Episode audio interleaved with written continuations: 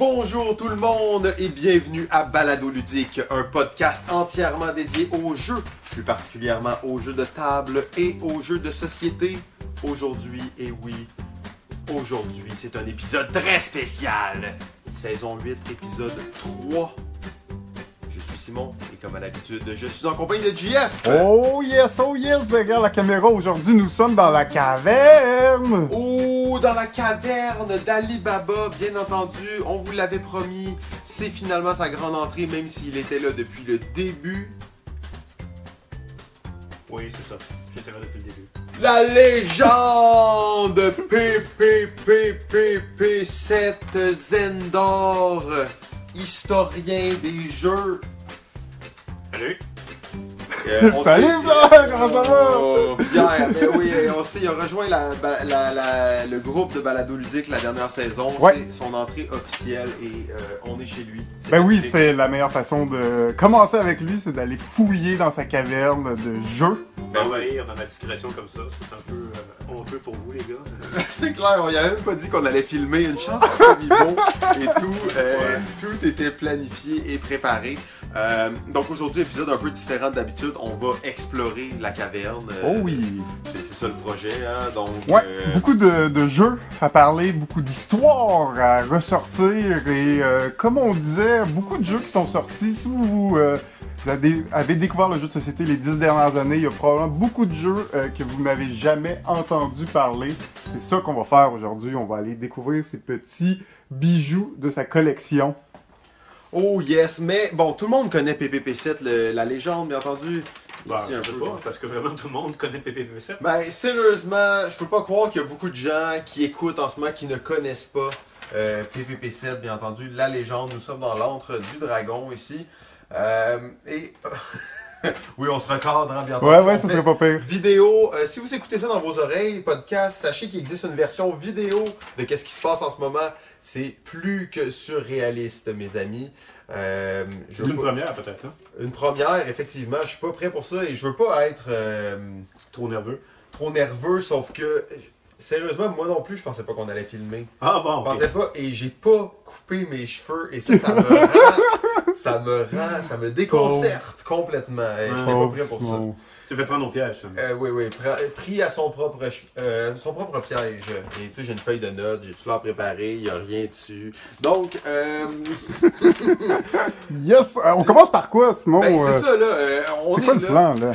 Le plan, c'est que, premièrement, Pierre, on est arrivé, puis JF, dès qu'on est arrivé, il a pointé Full Metal Planet. Il a pointé ça, quand même, un jeu assez légendaire, issu du jeu français. Et là, on va y revenir, inquiétez-vous pas, on va y revenir, je veux pas trop spoiler maintenant. Il pointe ça et là, Pierre dit... que c'était ma dernière acquisition. What? Quand t'as acheté ça? J'ai acheté ça hier. Le jour précédent, celui dans lequel on enregistre présentement. Fait que là, t'es venu à Montréal, t'as dit « Ok, je m'en vais acheter Full Metal Planet ». Ouais, c'est un peu ça. Je me suis dit, au cas où ils viennent m'envahir comme il faut avec une caméra, tu sais. Ça me prend des choses à montrer. Ah, il était prêt dans ce cas-là, c'est pas pire. Il était quand même prêt. Effectivement, il était prêt. Nous, on était moins prêts. On n'a pas de table pour montrer les jeux. On va arranger ça tantôt. On va y penser. Fait que là, t'as acheté ça hier, très cool, avec l'extension en fait en plus. Avec l'extension qui est quand même, on va se dire, encore plus difficile à trouver que le jeu lui-même. Plateau modulaire, 19 éléments de 37 hexagones. Oui, parce que les connaisseurs de Full Metal Planet, pour ceux qui sont chanceux d'avoir joué à ce jeu-là, vont vous dire que sa limite, c'est que son plateau est fixe. Et c'est un jeu Full Metal Planet, pour ceux qui ne connaissent pas Full Metal Planet, pourquoi il est si mythique que ça et pourquoi il est pourquoi JF l'a remarqué tout de suite. C'est qu'il y a des vraies roches dedans!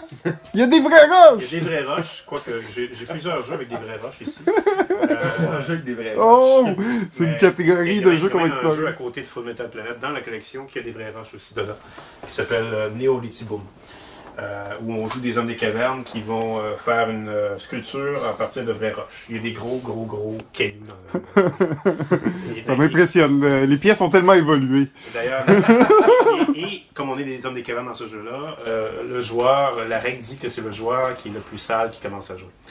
Oh, ça c'est bon. C'est bon, ça. Ouais, moi je me lave pas souvent, fait que c'est gros, là. On sent que t'es touché par ça. Ouais, exact.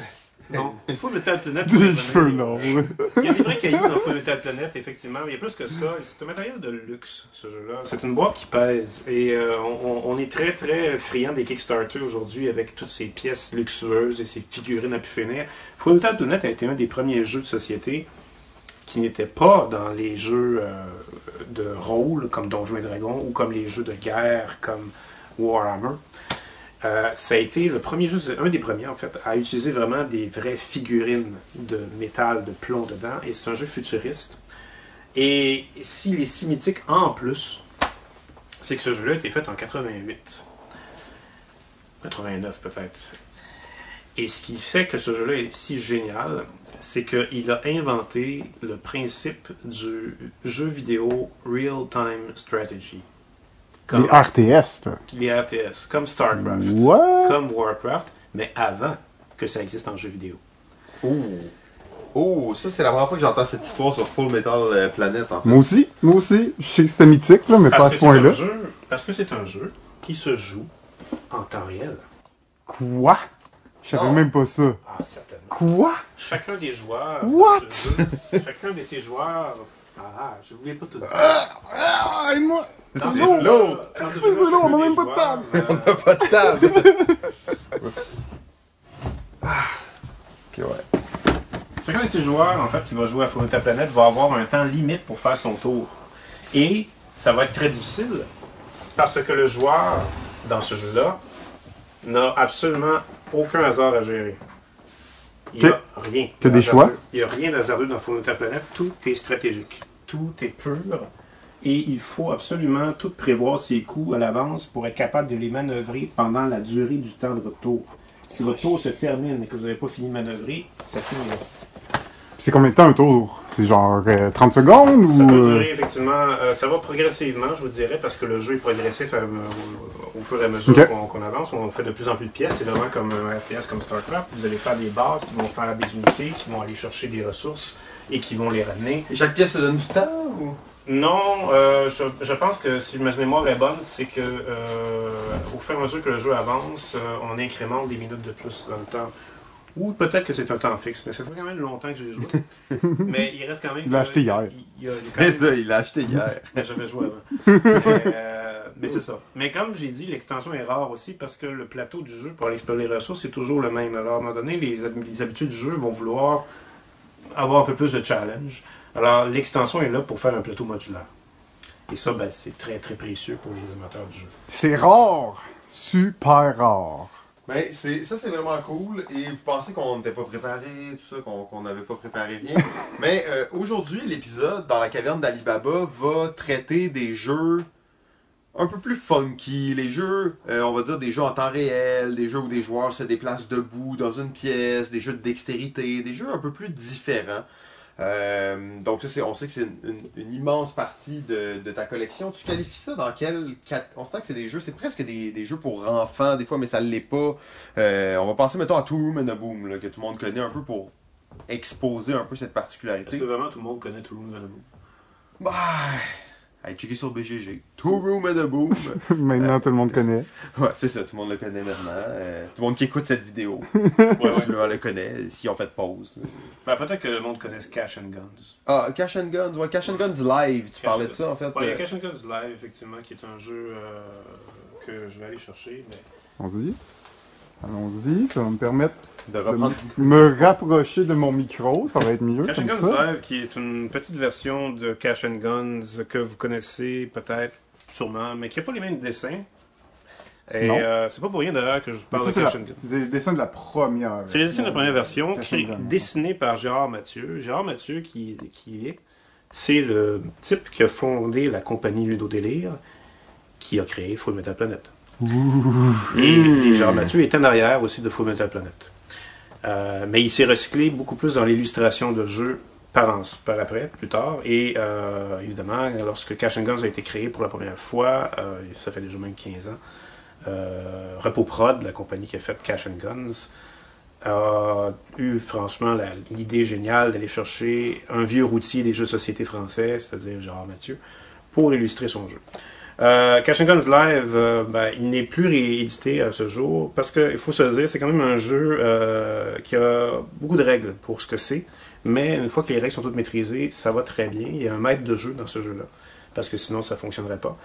Et c'est un Cash and Guns qui se fait live. Quand on dit live, ça veut dire que les joueurs sont tous en train de jouer en même temps. Et ça, ça veut dire que ça implique non pas une table, mais une salle. Un espace, oui. Assez grand d'ailleurs. Hein? Assez grand parce que les joueurs doivent circuler et marcher et attendre que le maître de jeu leur signale d'arrêter et de viser quelqu'un. Et là, il y a toute une panoplie d'armes que ces joueurs-là peuvent avoir, dépendamment d'une carte qu'ils ont piochée au début du round. Ça peut être une grenade, ça peut être un gros shotgun, ça peut être deux pistolets. Et... évidemment qu'on va représenter avec nos mains, là, oui, quand on va devoir exactement, tirer. Parce que c'est vraiment tout un jeu de dextérité aussi, parce que vous devez pointer avec un fusil, mais si vous avez un couteau, vous devez essayer de toucher la personne, parce que quand vous avez... au moment où ça se termine, c'est ça? Se termine, quand le maître de jeu signale aux joueurs d'arrêter, les joueurs doivent arrêter de marcher, et au moment que les joueurs arrêtent de marcher, s'ils avaient pioché un couteau, ben, ils doivent surveiller où ils sont par rapport aux autres joueurs, parce que s'il y a des joueurs qui sont assez proches d'eux, ils vont pouvoir faire un pas pour essayer de toucher l'autre avec un couteau. La grenade, elle, va faire une espèce de diamètre, c'est-à-dire que les joueurs vont mettre leurs bras comme ça, comme un épouvantail, et là, ils vont essayer de toucher le plus de monde avec l'explosion qu'ils ont faite. C'est violent! Oh, wow! Et là, ça va faire des morts qui vont aller, qui vont être suspendus pendant un round et qui vont revenir le round ensuite. Et finalement, ça va être, ça va faire des points pour l'autre équipe. Et là, ouais, c'est un jeu d'équipe, non? C'est un jeu d'équipe, effectivement. C'est ça, hein? C'est une équipe contre l'autre. Okay. Donc, c'est ça. Ouais, c'est un jeu assez particulier qui est dur à faire jouer puis à sortir parce que justement ça te prend l'espace, le monde. Mais quand c'est bien rendu, c'est vraiment très bien. C'est cool, ouais, absolument. Bon, sérieusement, ces gens-là sont inarrêtables. Juste pour vous dire, Cash and Guns Live, c'était le dernier jeu de la liste qu'on devait parler parce qu'il faisait la transition avec les jeux français du prochain épisode. Bon, ouais, oui, on va y revenir, c'est ça. On va y revenir, ben oui. Il y a d'autres choses à dire. Il y a plein d'autres choses à dire. Donc, on parlait de jeux un peu plus, justement, explosés dans l'environnement. On pense naturellement à Diplomatie. Diplomatie, on en a tellement parlé déjà souvent de Diplomatie. Ouais. Mais j'aimerais ça t'entendre, toi, un peu sur Diplomatie. J'ai pas l'impression qu'on a souvenir que Pierre nous a beaucoup parlé de Diplomatie. Je serais curieux que tu nous en parles un peu, tes expériences avec le jeu. Ouais. Qu'est-ce que tu penses de ce jeu-là? Si t'as des petites bits anecdotiques aussi? Ouais. C'est le fun. Maintenant, c'est son nouveau truc. Il dit toujours ça. Depuis qu'il a joué un balado ludique, il commence à développer ses catchphrases. Puis là, c'est comme, ok, c'est bon. C'est le fun. Il dit tout le temps. Diplomatie. Oui, c'est sûr que Diplomatie, c'est un classique. J'ai mes anecdotes de Diplomatie, comme beaucoup de joueurs. Parce que c'est, dans le fond, un jeu qui est fait pour ça. Ce qui fait le plaisir de Diplomatie, c'est pas vraiment le jeu lui-même, c'est les situations mémorables que ça produit autour d'une table. Perdre ses amitiés. Diplomatie, c'est un jeu vraiment... trahir sa famille. Voilà. Ça vous met à l'épreuve tellement à vif. Le souvenir le plus impérissable du jeu de Diplomatie, c'est qu'on peut gagner en alliance dans ce jeu-là. Parce qu'on peut faire des alliances avec les autres joueurs, puis à un moment donné... C'est d'ailleurs une des choses vraiment uniques de ce jeu-là qui fait, selon moi, une différence avec plein d'autres jeux du genre qui te permettent pas vraiment de gagner en alliance. Il y en a qui vont te le permettre un peu, mais en forçant quelqu'un ou avec une autre personne, mais pas une alliance aussi ouverte que peut l'être Diplomatie, là. Exactement, exactement. Et c'est tellement pur comme jeu, c'est tellement bref comme explication de règles. C'est simplement de parlementer, de dire donne-moi ton territoire, je te donne mon territoire, puis ainsi de suite. Et puis après ça, on passe aux actes, on écrit ça sur papier à l'avance, on les révèle, et et c'est là qu'on regarde si ce que le joueur avait dit à l'autre, il l'a écrit sur la feuille de papier. Ouais, c'est pour ça que aussi c'est des grandes trahisons, parce que c'est pas comme, mettons, à ton tour, mettons, on va prendre le risque, là, c'est l'exemple facile, là, mais à mon tour, je décide de t'attaquer. Ouais. Toi, après, tu décides de m'attaquer. OK, il n'y a pas comme de grosses surprises. Dans Diplomatie, c'est que tout le monde met ses moves en même temps sur une feuille. Et là, à go, on les révèle. Tu peux plus changer de move, là. Si tu as décidé que tu allais attaquer telle personne, tu l'attaques. Est-ce qu'il a bougé? Est-ce qu'il a resté? Est-ce que lui, il a respecté qu'est-ce qu'il avait dit? Et c'est ça, la folie et la beauté de Diplomatie, en fait. Hein? Oui, exactement. Et c'est quand même très, très cocasse que ça peut créer comme situation. Parce que, comme j'ai dit, à cause de ça, on peut faire des alliances littéraires. C'est-à-dire qu'on peut littéralement se dire qu'on va s'allier, puis avec ça, ça va faire en sorte qu'on a plusieurs territoires à 2, à 3, à 4.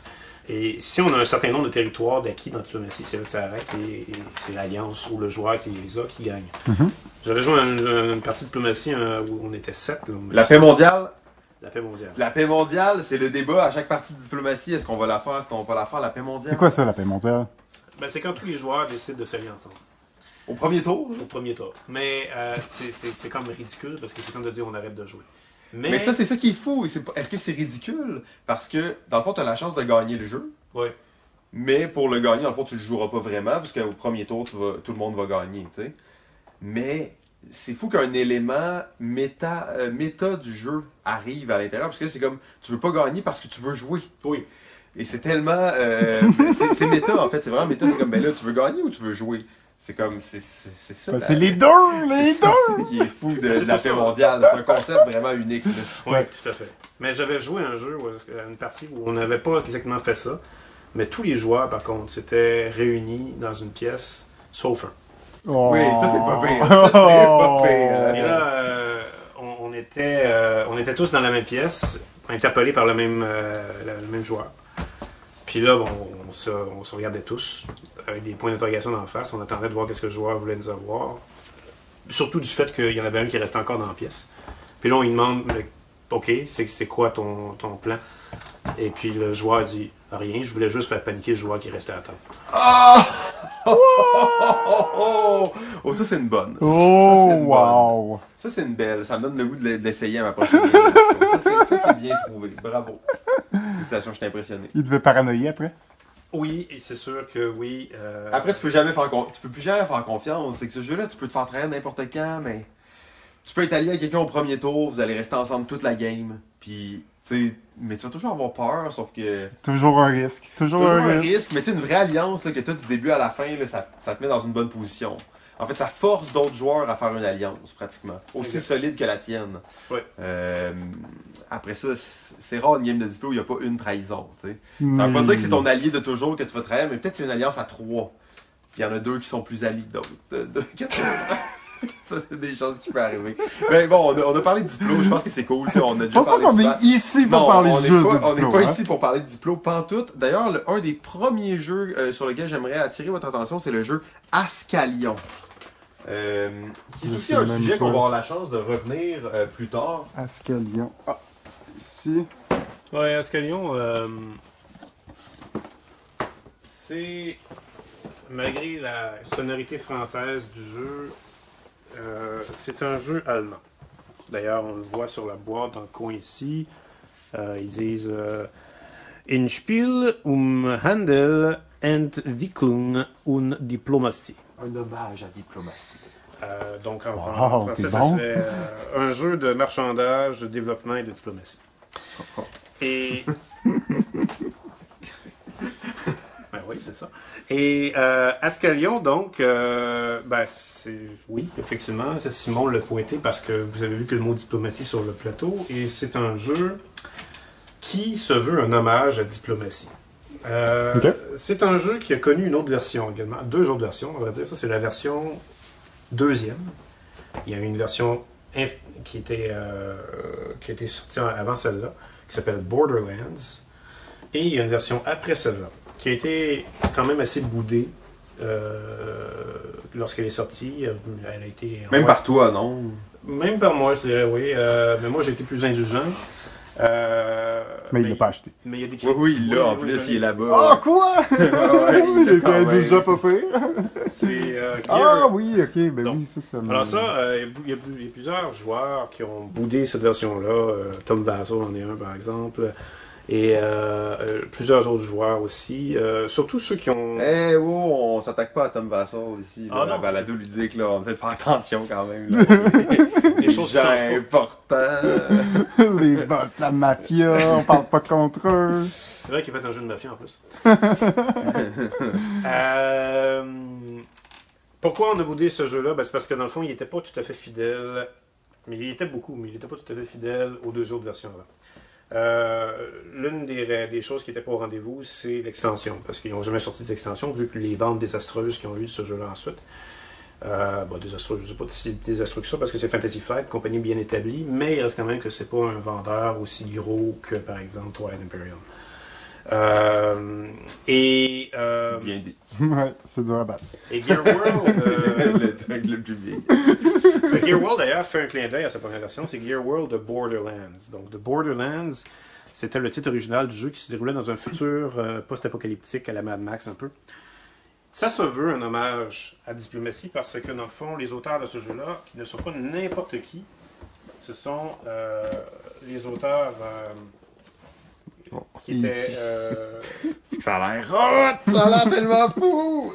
Combien de joueurs, Askalion? Jusqu'à 6. Et combien de temps? Jusqu'à 2 heures, à peu près. Ok, fait que c'est pas si long. Non, c'est ça. C'est que les auteurs, Bill Leberl, Peter Lotka et Jack Kittredge, que j'ai déjà parlé, d'ailleurs, dans une émission antérieure, Balado Ludique, on m'a demandé c'était qui mon auteur préféré. Future Pastime. Future Pastime, un groupe d'auteurs qui s'appelle Future Pastime, qui ont existé, qui travaillaient ensemble il y a déjà 40 ans. C'est il y a 40 ans qu'ils ont fait leurs principales œuvres, dont Borderlands, qu'ils avaient fait en 82. Et qu'ils ont voulu faire pour faire un hommage à Diplomatie, c'est-à-dire une Diplomatie qui durait moins longtemps. Mm-hmm. Mais est-ce que les gens se déplacent puis écrivent des notes sur un petit papier? Ils ne font pas de notes sur un petit papier, mais ils vont quand même pouvoir, s'ils le veulent, se retirer de la table et faire des discussions s'ils le veulent aussi. Mais ce qui est surtout intéressant de Gear World, de Borderlands ou de Askalion, c'est le fait qu'il n'y a aucun hasard, presque. Il y a une once de hasard, mais c'est très très minime. Mais c'est qu'il y a des mécaniques dans ce jeu-là, on parle de 82 là. Il y a des mécaniques dans ce jeu-là qui sont les mêmes que Catan et Game of Thrones. La façon qu'on gagne des ressources dans... La foule est en délire. Il y a des... Un silence. On va mettre un petit bout de silence à ce moment-là, je pense. En fait, quand vous gagnez des ressources dans ce jeu-là, vous les gagnez exactement comme quand on les gagne dans Catan. Sans les dés. Okay. Et quand on fait des combats dans ce jeu-là, on les fait comme dans Game of Thrones, si vous avez joué au jeu de Game of Thrones. Donc, il n'y a aucun hasard.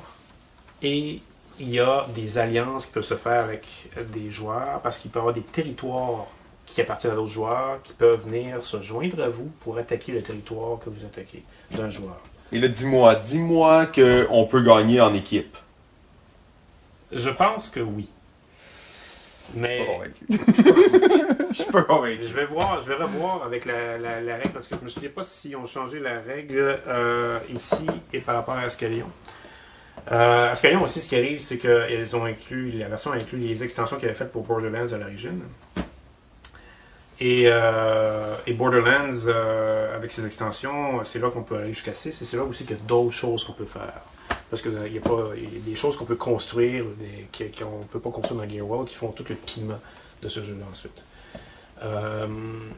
Et ces trois gars-là, Kittredge, Lodka et Burrow, ils s'appelaient. C'est pas pour rien qu'ils se sont surnommés Future Pastimes, parce que j'ai le goût de dire, là, les mécaniques qui sont dans ce jeu-là, ils sont apparus dans des jeux qui sont apparus 15 ans plus tard, 20 ans plus tard. Ils venaient du futur? Ils venaient du futur. C'est des gars qui ont carrément fait des jeux qui annonçaient les jeux 20 ans plus tard dans les tendances. C'est pour ça qu'il s'appelait Future Pastime. Littéralement, là, il faisait des jeux complètement fly. Ils sont fous quand même, là. En 80, on parle des jeux faits en 80, même en 77. C'est eux autres qui ont fait Cosmic Encounter. Cosmic Encounter, c'est le jeu qui a inspiré Magic the Gathering. C'est eux autres qui ont fait... C'est eux autres qui ont fait...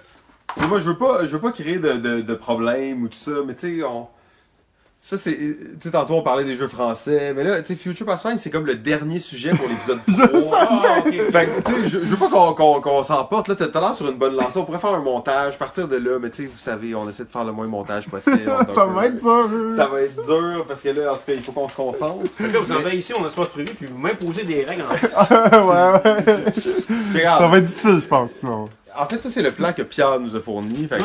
C'est toi qui l'as fait, ça.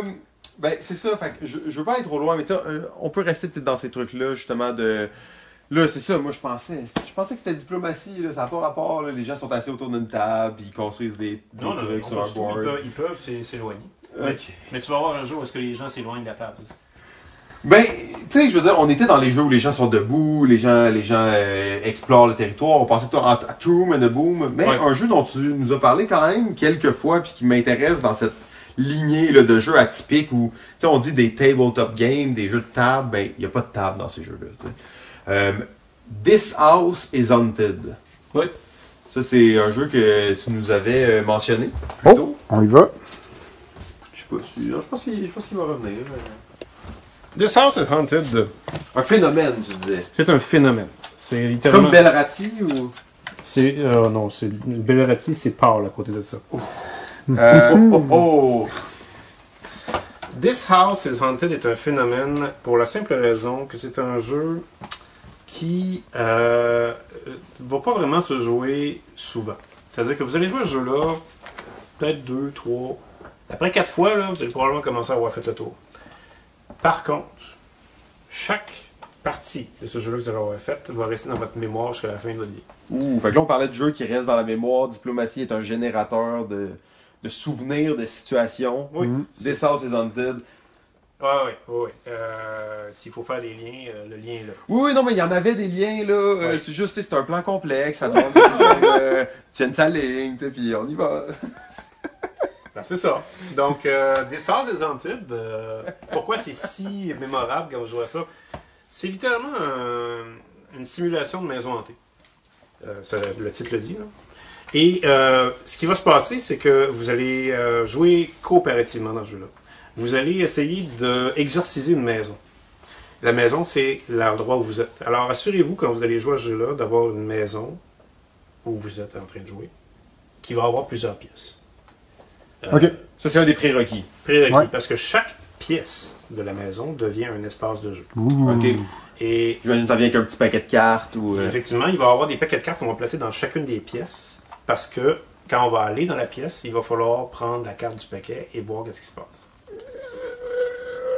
T'as fait peur déjà? En fait, j'ai peur, mais je suis vraiment excité. Je suis comme, OK, on trouve 3 personnes et on va faire une game. Ouais. En tout cas, je te laisse continuer, mais ça, c'est le genre de jeu, quand j'entends des concepts comme ça, en fait, ça me fait vraiment capoter. Là. Ce qui va se passer, c'est que des fois, vous allez pouvoir prendre une carte dans une pièce et vous allez peut-être être emprisonné dans la pièce. Et pendant ce temps-là, les autres joueurs, eux, vont attendre votre tour dans la pièce principale. Et si vous ne revenez pas, à ce moment-là, les autres joueurs vont commencer à paniquer. Yes. Et ils vont vraiment paniquer. Parce que si vous jouez à ça dans... En ce moment, tu joues à ça dans le noir, pratiquement. Oui, tu joues à ça dans le noir, les chandelles. Si vous jouez à ça à minuit, en plus, c'est parfait. C'est l'ambiance totale et vous allez vraiment... Je vous dis, là, vous allez vraiment peut-être avoir peur à un moment donné. Parce que c'est des jeux de société d'horreur, la thématique d'horreur, on en voit quelques-uns depuis des années. Mais qui représentent l'horreur. Ça représente l'horreur, mais on s'entend que le sentiment de peur que vous vivez quand vous jouez à un jeu vidéo d'horreur ou quand vous regardez un film d'horreur, c'est à peu près impossible à obtenir dans un jeu de société parce que vous êtes obligé de connaître toutes les choses à l'avance avant de jouer.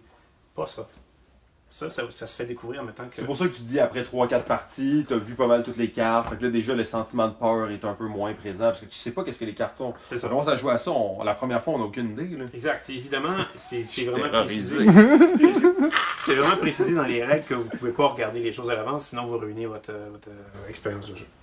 OK, fait que c'est comme un jeu, tu joues 3-4 games, puis c'est ça. Oui, bah, à moins que vous tripiez sur le jeu une fois que vous connaissez toutes les choses. Mais là, on voit qu'il y a une extension. Ben, l'extension, effectivement, est assez indispensable parce que ça rajoute encore plus de cartes, alors ça rajoute encore plus de situations.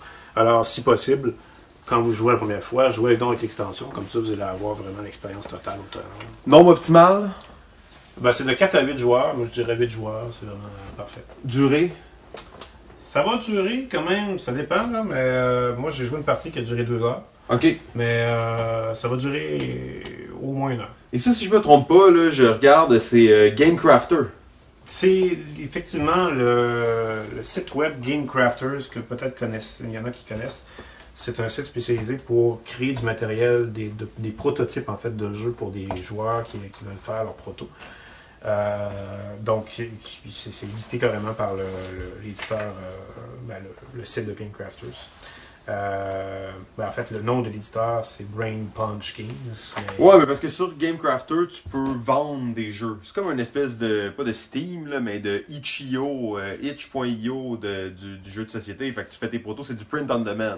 Oui. Tu donnes toutes tes pièces, tu veux le commander, il y a un shop, là, tu peux aller acheter plein de jeux, il y en a des milliers. Mm. Très peu qui ont réussi à se démarquer sur GameCrafter, ça reste que c'est... Ouais, puis il y en a des quantités. Puis... Ouais, il y en a vraiment beaucoup, puis c'est difficile de trouver vraiment, mais il y a quelques jeux, et ça, je trouve ça cool de voir que c'est un jeu justement qui sort d'un réseau un peu alternatif.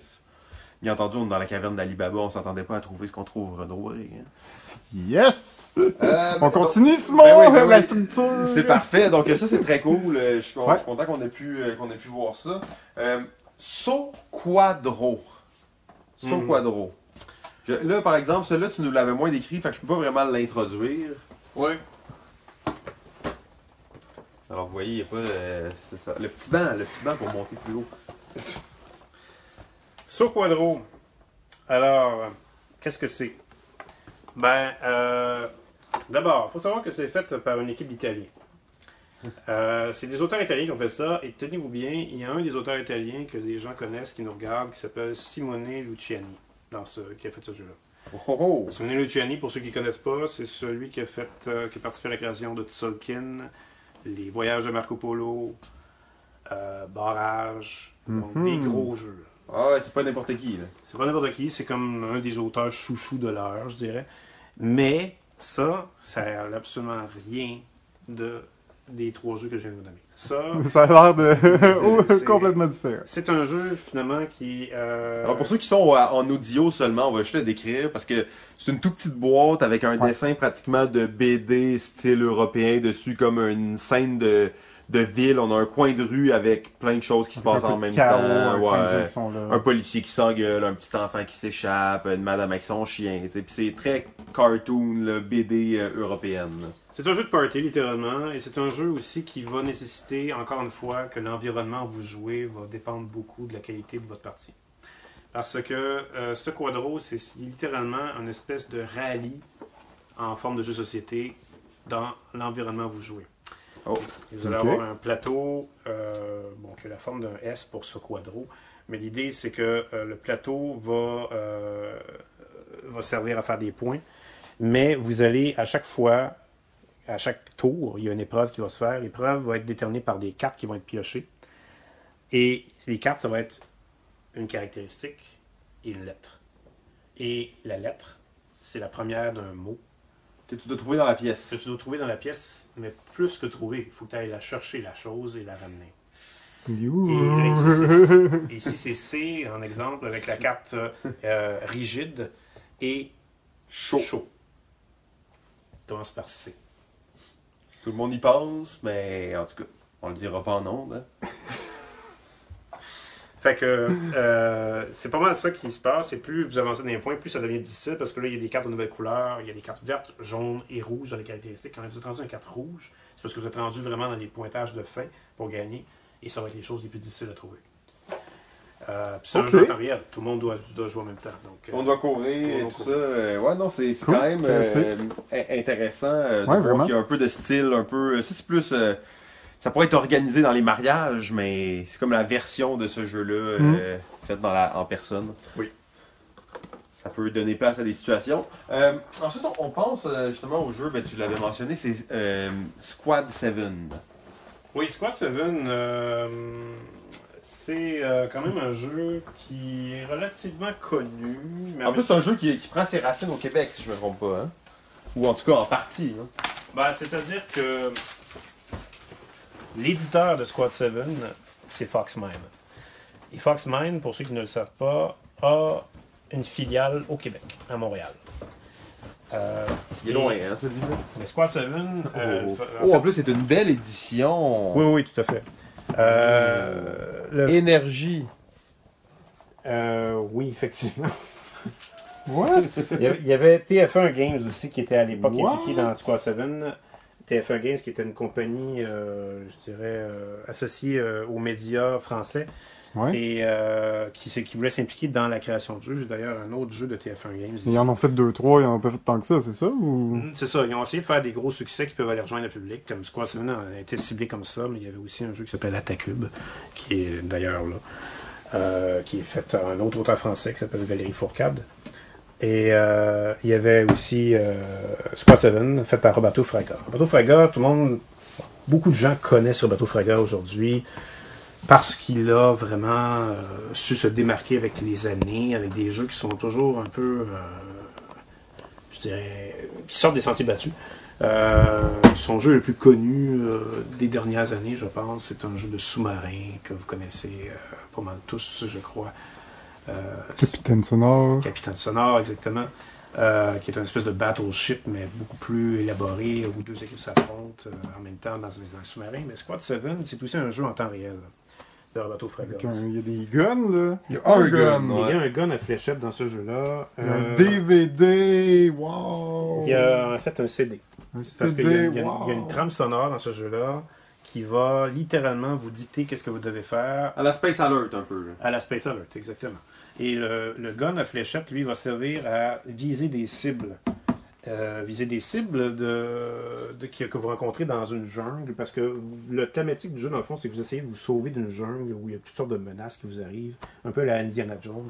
Et quand vous allez devoir interagir avec le jeu, ça va être exactement comme un Jungle Speed. Il y a une carte qui va être retournée et le joueur qui va retourner la carte va devoir réagir le plus vite possible. Et il va y avoir des sons dans la trame sonore aussi qui vont régulariser le jeu. Vous allez devoir réagir en fonction des sons que vous entendez.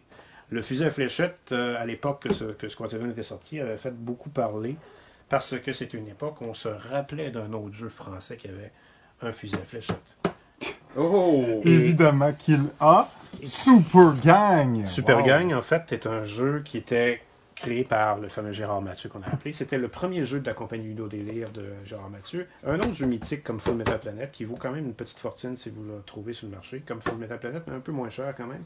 Mais ce qui était intéressant dans Super Gang, c'est que c'est un jeu assez stratégique où vous devez imposer vos territoires avec des gangsters. Vous faites des gangsters qui font du racket dans un village, et quand il y a des affrontements de gangsters, on les fait à gun à fléchette, sur des cibles. Donc, c'est pour ça que Squad 7 faisait parler à l'époque. Et ce jeu-là a gagné l'As d'or? Oui, en 88. Mais ça faisait déjà 3 ans que le jeu était sorti sur le marché. OK. Donc, et c'est très bien. Bon, on s'entend, il y a quand même des mécaniques dans ce jeu-là avec des dés qu'on lance, mais c'était très inventif. L'équipe de Ludodélire, vraiment, c'est un peu comme l'équipe de Future Pastimes. Ils savaient sortir des sentiers battus énormément dans les jeux qu'ils créaient. Donc, Squad 7, effectivement, on parlait de ça, je pense.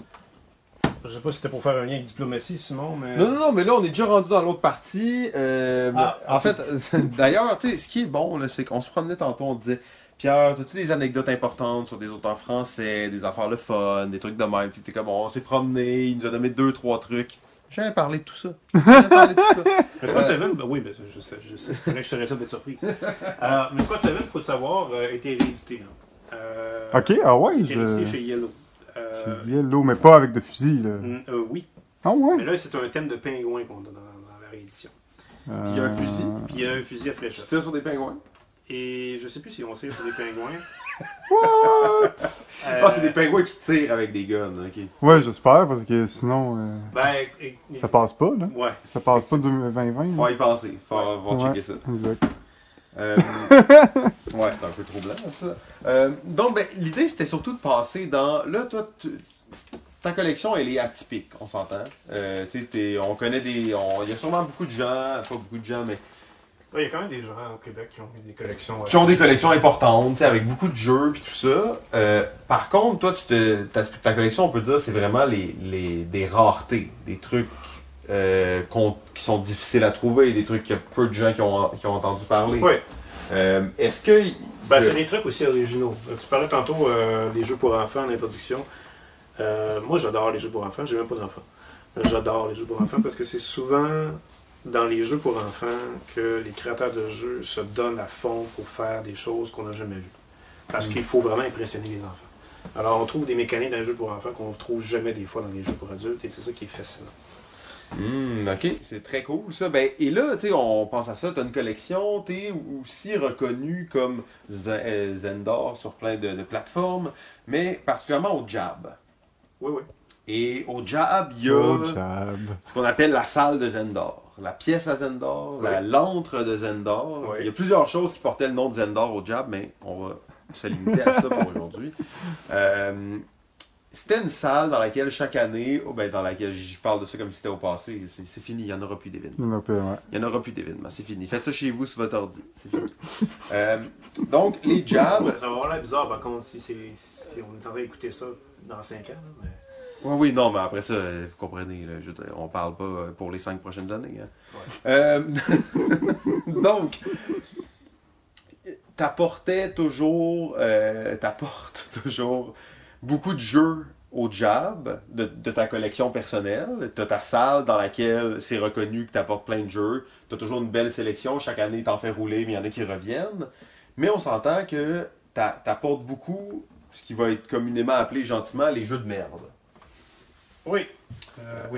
Et là, tu parlais de jeux pour enfants, tu parlais de jeux un peu... Tu sais, je pense pas que les jeux pour enfants, c'est de la merde, puis je pense pas que le terme jeu de merde est vraiment significatif quand on les emploie dans le terme des jeux qui sont en ta salle. T'sais. Oui, mais ça peut quand même effectivement être ça. Oui, ça peut être des mauvais jeux, parce que c'est des jeux tellement mauvais qu'ils sont bons, mais au moins ils sont originaux. Ah, c'est ça. C'est ça la différence, t'as pas 1000 jeux de roll and move... Des années 80, il y en a des milliers qui sont sortis, ils sont tous originaux quand même. Oui. C'est ça, exactement. Fait que c'est toujours l'aspect de on sort des sentiers battus, c'est spécial, c'est des expériences de jeu atypiques. Exactement. Et Squad 7 s'inclut exactement dans cette lignée qui est, mettons, un jeu de merde. Ben, pas de jeu de merde, mais les gros jeux, pas les jeux de merde, mais les jeux un peu plus atypiques. Ben écoute, oui, effectivement. D'ailleurs, un jeu pour enfants de merde, littéralement. Il y en a un juste en arrière de toi. Oui, ben c'est... oh non, on est rendu là. Je le vois pas, en fait. C'est normal, parce que tu regardes pas dans la bonne direction. Ici? Non, tu regardes encore dans la mauvaise direction. Il est vraiment en avant de toi. Oui. Mais il est juste en bas. Il est ici. Hey boy. Je pense pas qu'on l'aurait trouvé. Je pense pas que c'était lui que je cherchais en fait. C'est normal parce que c'était pas dans tes plans. Non, c'était pas lui que je cherchais effectivement.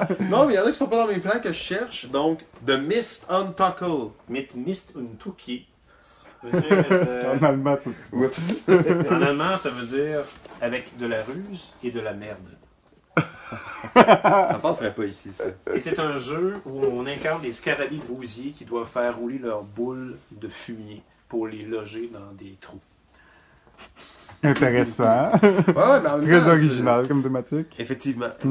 Mais moi, je pensais au jeu où tu as un tapis en plastique, puis de la merde en plastique. Ah, ça aussi, effectivement. Puis il faut pas que tu piles dedans. Ça va être dans les jeux de merde. Ça a été un phénomène, ça, il y a 2 ans. Ça a fait beaucoup parler dans les médias qui parlaient des jeux, à vrai dire, qui s'appelle... Tu vas-tu réussir à aller chercher ça? Ouais, je pense que je vais réussir un peu. Don't Step On It, donc un jeu littéralement où vous vous prenez les yeux bandés et vous allez avoir un tapis qui va représenter de la pelouse et il va y avoir des moules qui vont servir à modeler des crottes, des cacas de chien en pâte à modeler et vous allez devoir les poser ces crottes de chien en pâte à modeler sur le tapis et un joueur maintenant ensuite va devoir faire l'épreuve de marcher sur le tapis sans marcher dans une crotte de chien. Nu-pied.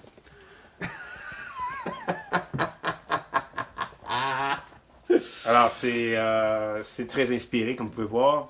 4 ans et plus, ça avait été une grosse sensation dans le petit monde ludique américain quand c'est sorti il y a 2 ans, parce qu'évidemment, qui ne veut pas tenter l'expérience? Effectivement. Ouais. Mais j'ai pas vu autant de vidéos Facebook que les Pie-Face ou d'autres jeux non, un peu... Pie-Face, évidemment, que j'ai aussi, mais... juste en dessous. Juste là. Oui, exactement. Pie-Face que j'avais... Oui, effectivement. Qui a connu un buzz sur les réseaux sociaux, là, ce genre de jeu-là. Qui avait vraiment connu, parce qu'avant de sortir, Pie-Face, c'était devenu mythique, parce que ce jeu-là date de 1963, et... quoi? Oui, tout le monde cherchait un Pie-Face. Moi, avant d'avoir... Ok, c'était comme le Looping Louis... Ah, certainement. Je cherchais Pie-Face. Je cherchais Pie-Face original depuis des années avant qu'il ressorte. Oh, quand j'ai vu la copie de Pie-Face qui est là, qui est la copie commerciale que tout le monde connaît, mais moi, je l'ai cherché dans les premiers... Je dirais les premières centaines d'exemplaires de la nouvelle édition qui était sortie. Tu savais que ça allait sortir? Puis... Ben, je l'ai vu sortir, puis tout le monde se l'arrachait. Mais tous les spécialistes ou plein de gens? Les collectionneurs de jeux qui voulaient un Pie-Face aussi, puis ils ont vu ça, ils ont dit « bon, on le prend ».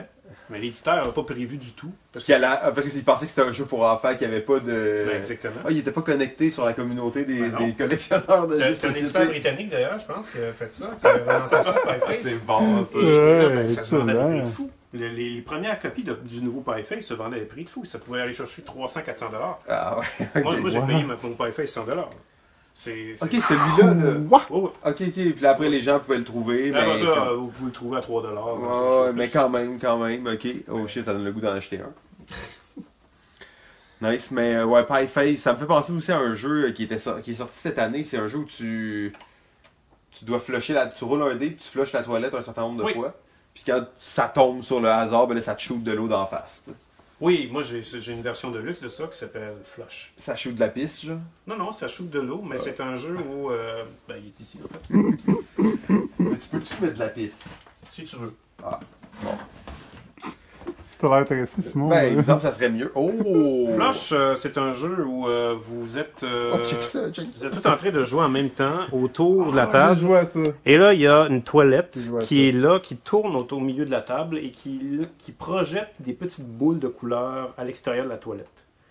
Et vous avez un bandeau sur la tête avec une perche qui va avoir un aimant au bout de la perche, parce que les petites boules projetées, c'est des boules métalliques. Alors, vous devez aller les chercher avec votre... Mais tu dois les attraper dans les airs avec une espèce de baguette molle que tu tiens comme un headband. Oui, c'est ça, mais il ne s'agit pas de les attraper dans les airs. Tu ne tiens pas, là, c'est vraiment ta face. Il faut les ramasser. Ah, ok, les ramasser à terre, ok. Oui, mais en maniant votre tête, vous allez vraiment les prendre avec votre main. Ouais. Mais vous devez vous dépêcher, parce qu'éventuellement, le jeu... commence à shooter de l'eau. Commence à shooter de l'eau dans votre face pendant que vous ramassez les... Ok. Shit, ça c'est fou ça? Oui. T'as joué souvent? Quelques fois. Ça marche bien? Dans les parties. Ça marche toujours très bien. Ah, c'est clair, là. Ça doit très bien marcher. Juste avoir le truc accroché à la tête, ça marche là. Les gens, ils veulent l'essayer. Et ben c'est ça, là, on a parlé justement de jeux de merde un peu qui peuvent créer quelque chose d'intéressant.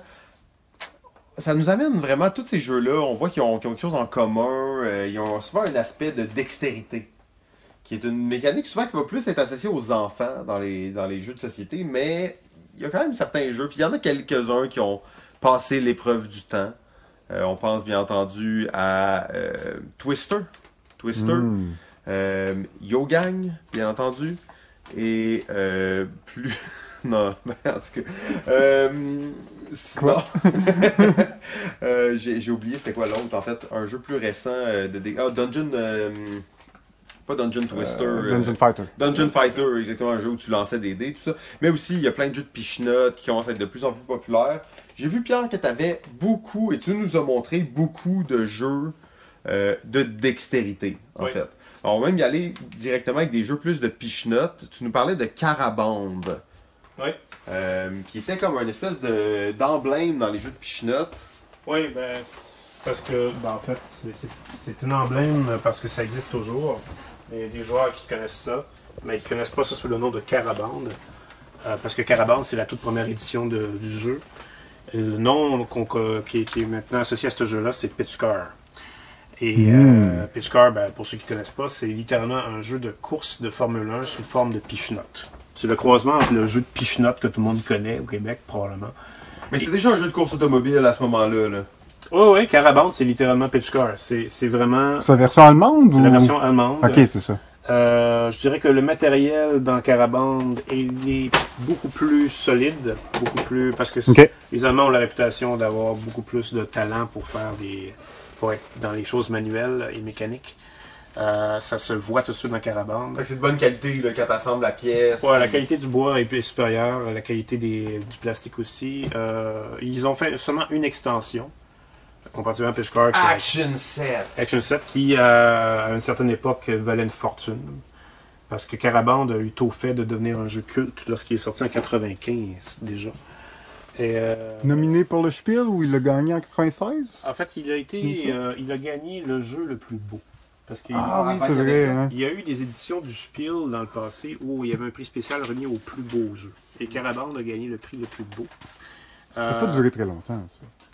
Non, je dirais que c'est. Il y a des années où ça se faisait, d'autres années ça se faisait. Ouais, c'est ça. C'est un peu inconstant. C'est pas comme maintenant, là, le Spiel qui... C'est ça, effectivement. C'est un peu comme si on se dit, ah oui, ce jeu-là, il nous impressionne tellement visuellement, on va faire un prix spécial. Ouais, on va y trouver un prix, une raison de le nommer. C'est ça. OK.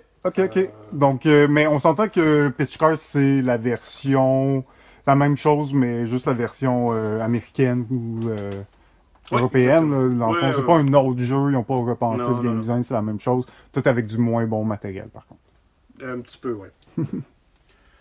Et là, on parle de jeux de pichinotte, bien entendu. Juste en dessous, on a Paleo and Ten Pitch Game. Oui. Qu'est-ce que c'est que ça? On dirait une petite planche de surf. Oui, là je le sortirai pas parce qu'il est vraiment en dessous d'une pile de jeux. Des jeux massifs. Ouais, mais on parlait justement de plein de petits jeux bizarres. On a Piranha, Coconut, Crash Dragon, Soband, Coconut Duo. Ce sont tous des jeux qui vont vraiment, je dirais, être irrésistibles sur une table quand vous allez les voir. Parce que ils ont tous ce je ne sais quoi qui vous dit il faut que j'essaye ça. En plus, Coconut. Oui. Ça dit que ça lance des coconuts, mais... La coconut, en fait, c'est un jeu avec des singes qui lancent des coconuts dans des verres, mais c'est des coconuts à l'envers. C'est un jeu qui a été assez populaire, toujours populaire, je crois, dans les pubs Randolph. Parce que, bon, moi j'ai la version coréenne, mais le jeu a quand même capté l'attention assez vite pour qu'on le sorte en version américaine. Mais on va se le dire, là, c'est pas des coconuts, là, c'est des petits cacas. Qu'on se lance. Ouais, oui! C'est-à-dire que c'est des petites boules noires en caoutchouc. Brunes en caoutchouc, oui. À cause de ça, ça fait en sorte qu'effectivement, ça a l'air une gang de caca. C'est ça le plus gros bug du jeu. OK, alors Paléo 10 Pitch Game.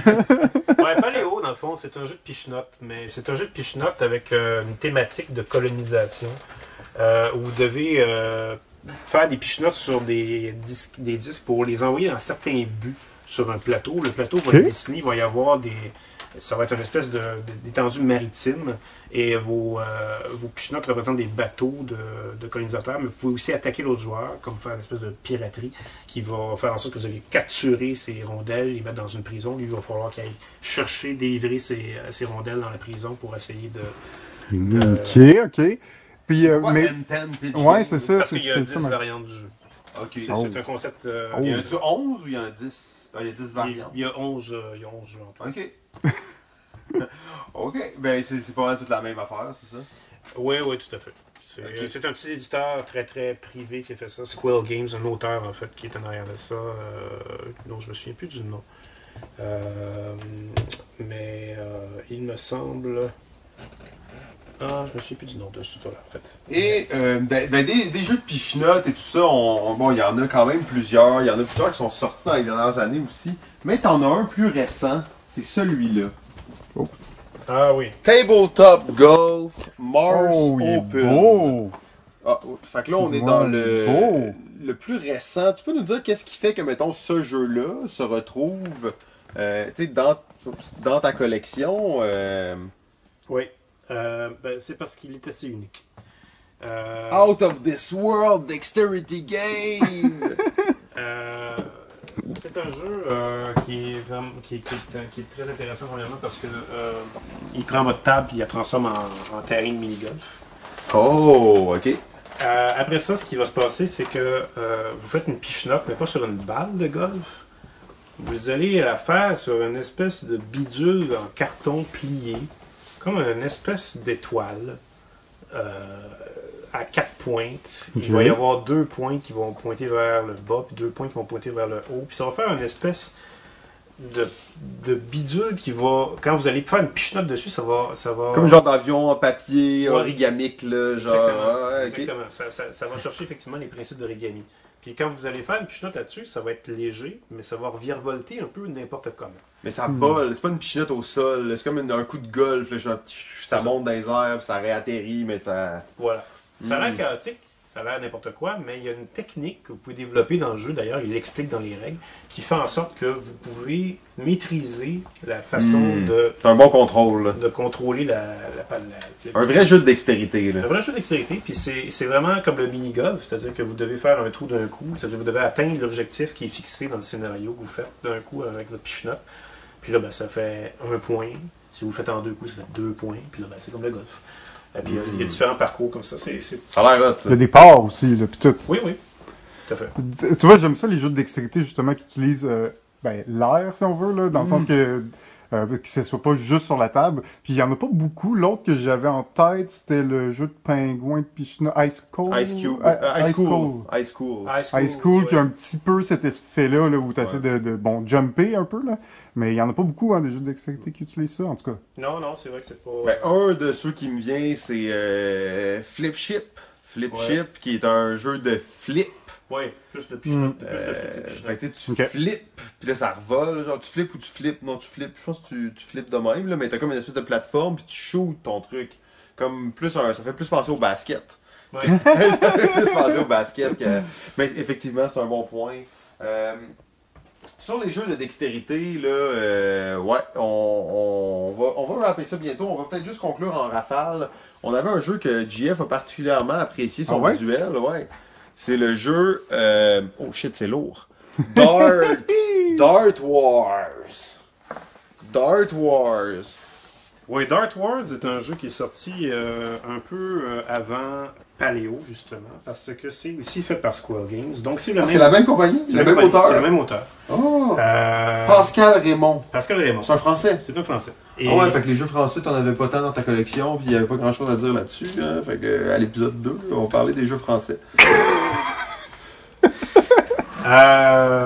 Ce jeu-là s'était rendu au concours de Boulogne-Billancourt, le concours de prototype le plus connu de l'Europe, qui a fait gagner quand même des jeux assez prometteurs. Mais celui-là, je pense qu'il n'avait pas gagné. Mais il était rendu dans les finalistes. Et qu'est-ce que c'est Dart Wars? Ben, c'est ni plus ni moins que le croisement entre un jeu de dart et risque. Donc, quand vous faites une partie de Dart Wars, vous faites une partie de jeu de dards, mais en même temps, vous essayez de conquérir le monde. Et vous devez lancer des dards sur les États, sur une carte géographique, pour essayer de les posséder. Si la conquête du monde à portée de flèche. Voilà. Et il y a d'autres règles, évidemment, mais c'est vraiment assez unique comme jeu. J'ai pas rien vu après... la sortie de ce jeu-là qui a imité ça, et ça fait déjà 15 ans que c'est sorti. Puis mais juste savoir, les dards, c'est magnétique, ça? Ou, oui, ils sont magnétiques. Hein, okay. C'est un genre de poster que tu déroules, genre, puis t'accroches au mur.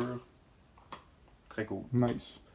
Il y avait 2 jeux de dextérité là, pour conclure un peu cet épisode-là sur la première visite dans la caverne. 2 jeux que tu nous as parlé quand on a fait la première visite, c'était Sky Lanes. C'est ça? Oui. La boîte est rouge, il y a des pièces brevetées. Oui, tout à fait. Des pièces brevetées? Je sais pas si on va pouvoir le sortir. Qu'est-ce que ça veut dire, ça? Parce qu'il est en dessous de plein de choses, mais... Sky Lanes est un jeu qui a intrigué beaucoup Simon, parce que tout ce que j'ai dit, c'est que c'est un jeu unique. Et là, Simon, évidemment, voulait... Je pensais qu'il disait ça à tous les jeux, mais bon. Non, mais là, il avait l'air de le dire plus, on dirait, je sais pas pourquoi. Oui, c'est un jeu tellement unique qu'il y a eu un appareil dans ce jeu-là qui a été breveté pour ne pas que le jeu se fasse copier, parce que les créateurs pensaient avoir un filon d'or. Mais je suis pas sûr qu'on va pouvoir le sortir, là. Ah, je pense que ça peut se faire. Il va falloir simplement... Forge and Steel. Ah, oui, c'est pour l'épisode 3, Malarkey. Malarkey, hey, Malarkey. Hey, là, il y a plein de jeux qu'on découvre comme ça. Cyrano. Cyrano, on va le voir tantôt aussi. Oh, Saturne, on va le voir juste après. Laissez-le pas trop loin. Saturne, c'est le prochain jeu qu'on regarde. Ido, on le regardera pas malheureusement, mais ça a l'air très cool. Terrasse, ça c'est un chef-d'œuvre des jeux de stratégie abstraite. Motocross, les émotions d'une vraie course. On n'avait pas vu ça. C'est clair. C'est vrai que Simon allait capoter. Il était où ce jeu-là? Pourquoi t'en as pas parlé? Les jeux de sport, on en a pas, hein? Les jeux de sport, les jeux de course, ça, je veux dire, on pourrait faire. Il va falloir faire une section. Motocross, c'est bah, voulez-vous que je parle de motocross? Combien de temps, là? On est dans les temps? On est dans les temps. On est dans les temps. Okay, une petite parenthèse sur motocross, les émotions d'une vraie course. C'est un jeu français? C'est un jeu français. C'est un héritage, à vrai dire. C'est mon frère de 10 ans, mon aîné, qui m'a donné ça. Mon frère à qui je dois ma passion pour les jeux de société. Parce que lui, il avait lui-même une collection de 10 à 15, 20 jeux de société dans son armoire. Et c'était littéralement la chose que j'allais zioter le plus quand j'avais 3-4 ans. Mon frère m'a appris les échecs à 3 ans, les dames chinoises à 2 ans. Puis, bref, j'ai baigné dans les jeux de société quand j'étais jeune.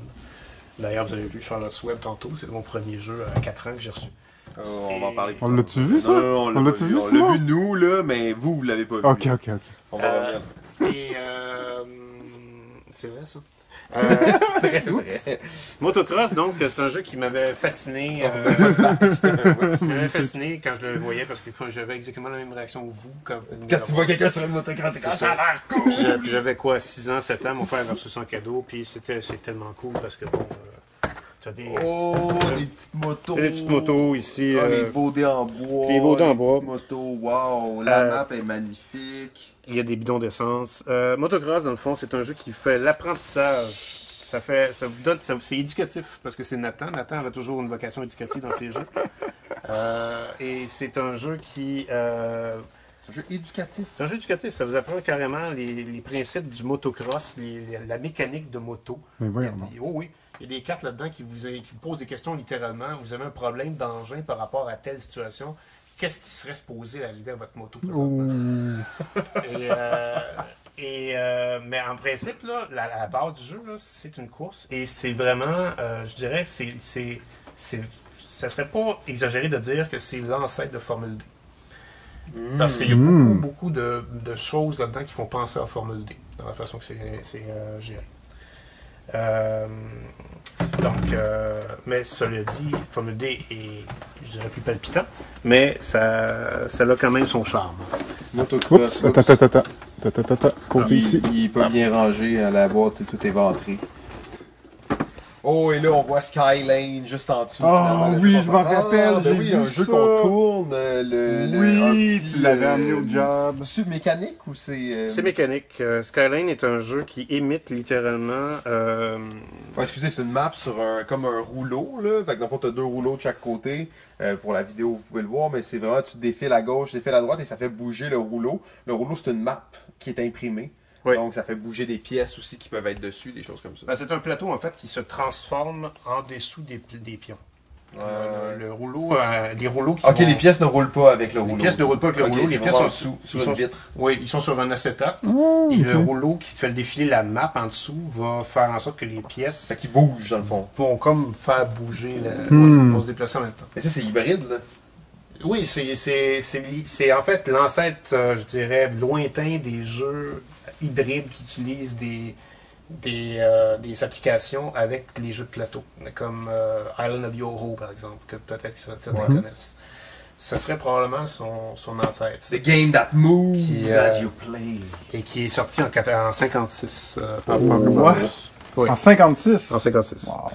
Qui a été refaite plus tard sous le nom de Wide World, que mon frère avait, mais on s'en est débarrassé. Mais moi, j'ai joué souvent à Wide World quand j'étais enfant, et quand j'ai vu ce jeu-là, j'ai découvert que c'est son ancêtre. Mais Wide World n'avait pas ce bidule-là qui a été breveté. Il y avait plutôt un plateau classique avec un acétate qui se déplaçait, qui représentait une tempête, qui bougeait les avions qu'on prenait pour se déplacer à travers le monde. Parce que Wide World, c'est un jeu de pick-up and delivery, en fait. Ah, nice. Wow! Très cool, très cool. Wow. Donc, Sky Lanes, et on va remettre ça à sa place, bien entendu. On va terminer avec le dernier jeu qui était juste derrière ici. C'est ça, vous voyez qu'on n'était pas à tout prêt pour les jeux. Pierre, je vais te laisser présenter ça, je vais ranger en attendant. Saturne? Saturne, qui m'a été présenté comme un jeu de dextérité magnifique. Ouais, Saturne, c'est souvent... c'est un des jeux que j'ai qui retient le plus attention quand il est sur une table.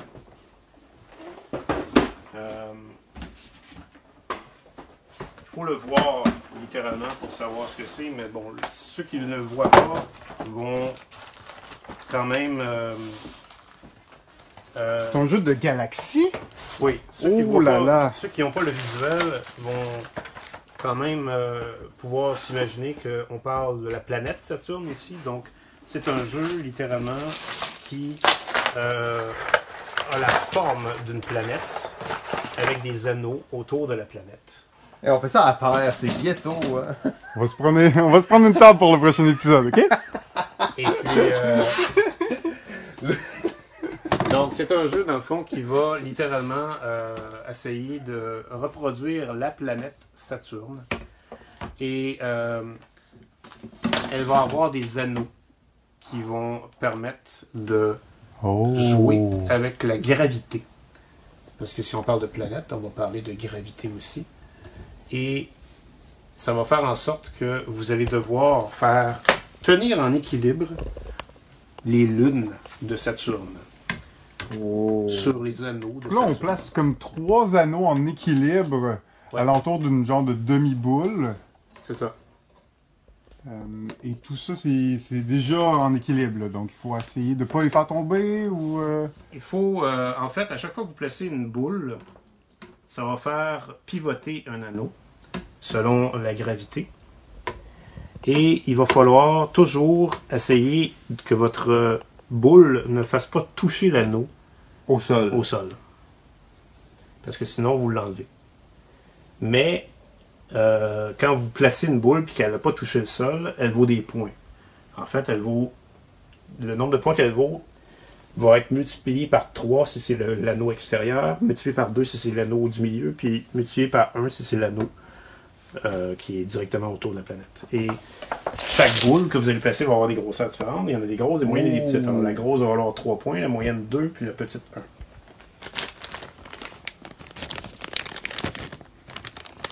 1. Nice!